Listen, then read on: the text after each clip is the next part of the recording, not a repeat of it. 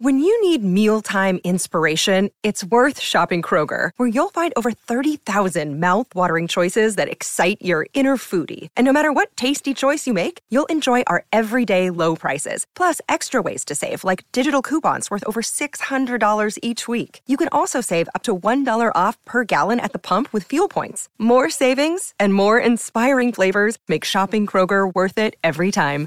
Kroger, fresh for everyone. Fuel restrictions apply. Good risings. I'm Liz Earnshaw, and this is Hash It Out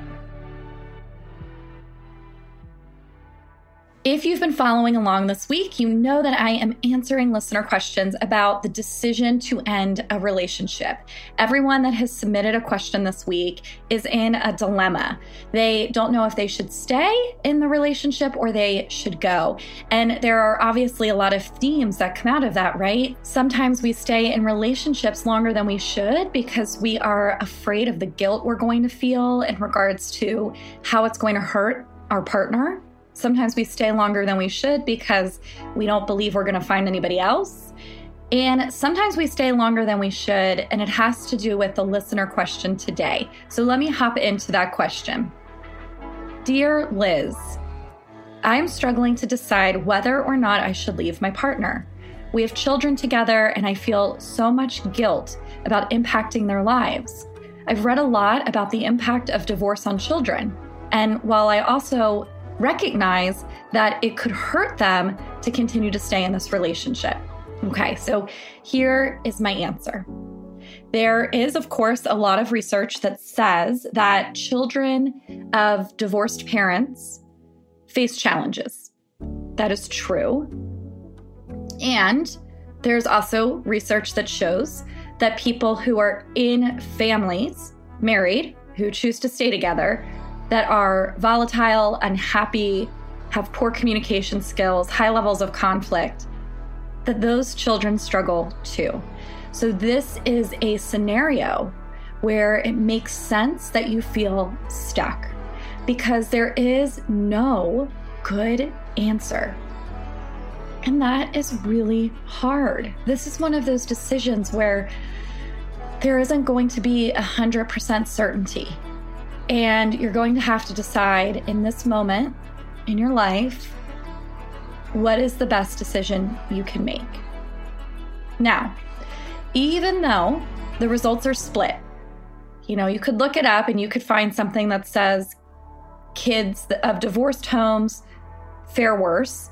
You could find things that say kids in homes with a lot of conflict, divorce or not, don't do well. You could find things that say kids from married homes do really well. You could find supporting evidence for probably almost any direction that you're going to go in. Regardless of what you find, here is what it comes down to it isn't necessarily about divorce or married. What it's about is are your kids able to still love you both, or do you create a split loyalty with them? So, a split loyalty is when we make our kids choose. And I would say that 100% of people I talk to would say, I would never do that to my kids. And yet, so many kids of divorced parents grow up and say, I felt like I had to choose.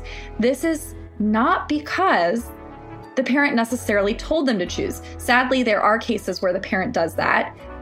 But most of the time, there was just a feeling that they got. They could tell that their parent was upset if they showed the other parent affection, or they felt like if they showed the other parent affection, it would mean that they were choosing sides.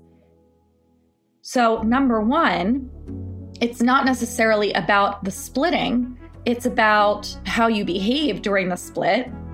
And one of the things that really impacts kids is creating a sense of split loyalty.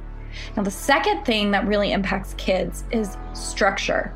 Children thrive with being able to predict and have structure.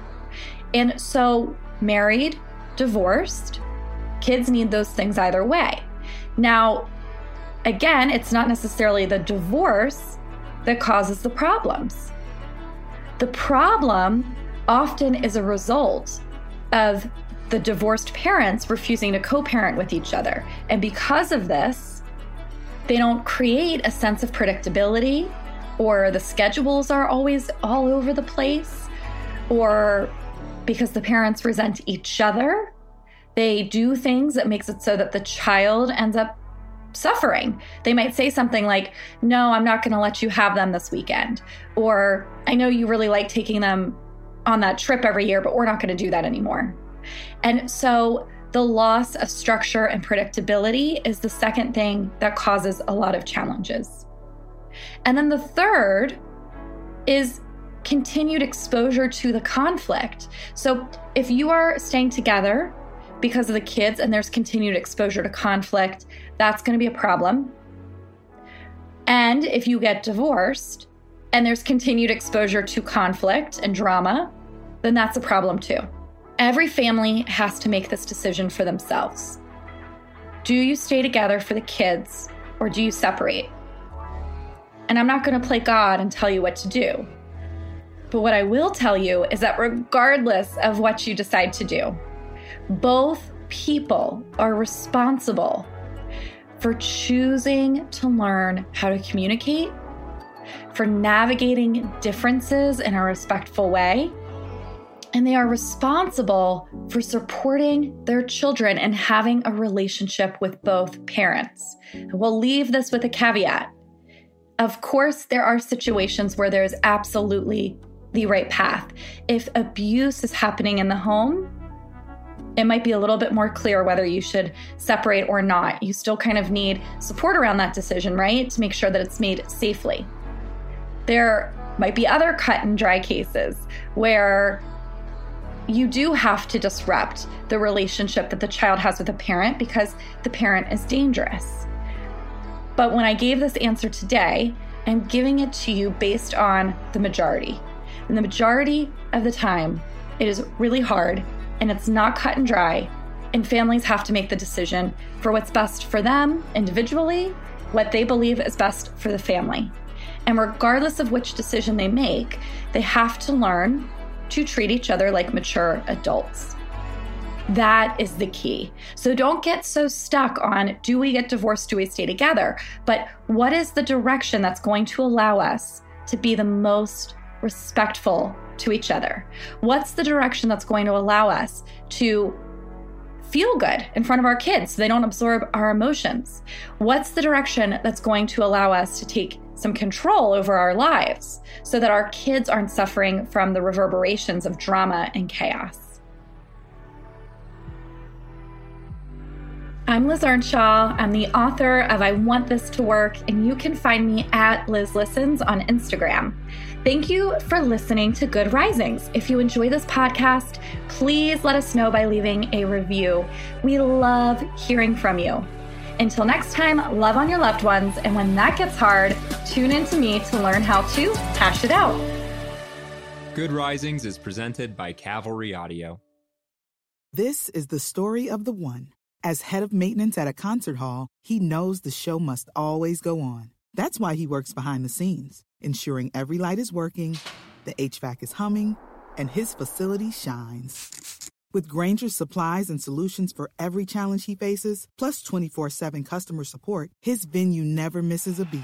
Call click grainger.com or just stop by. Grainger, for the ones who get it done.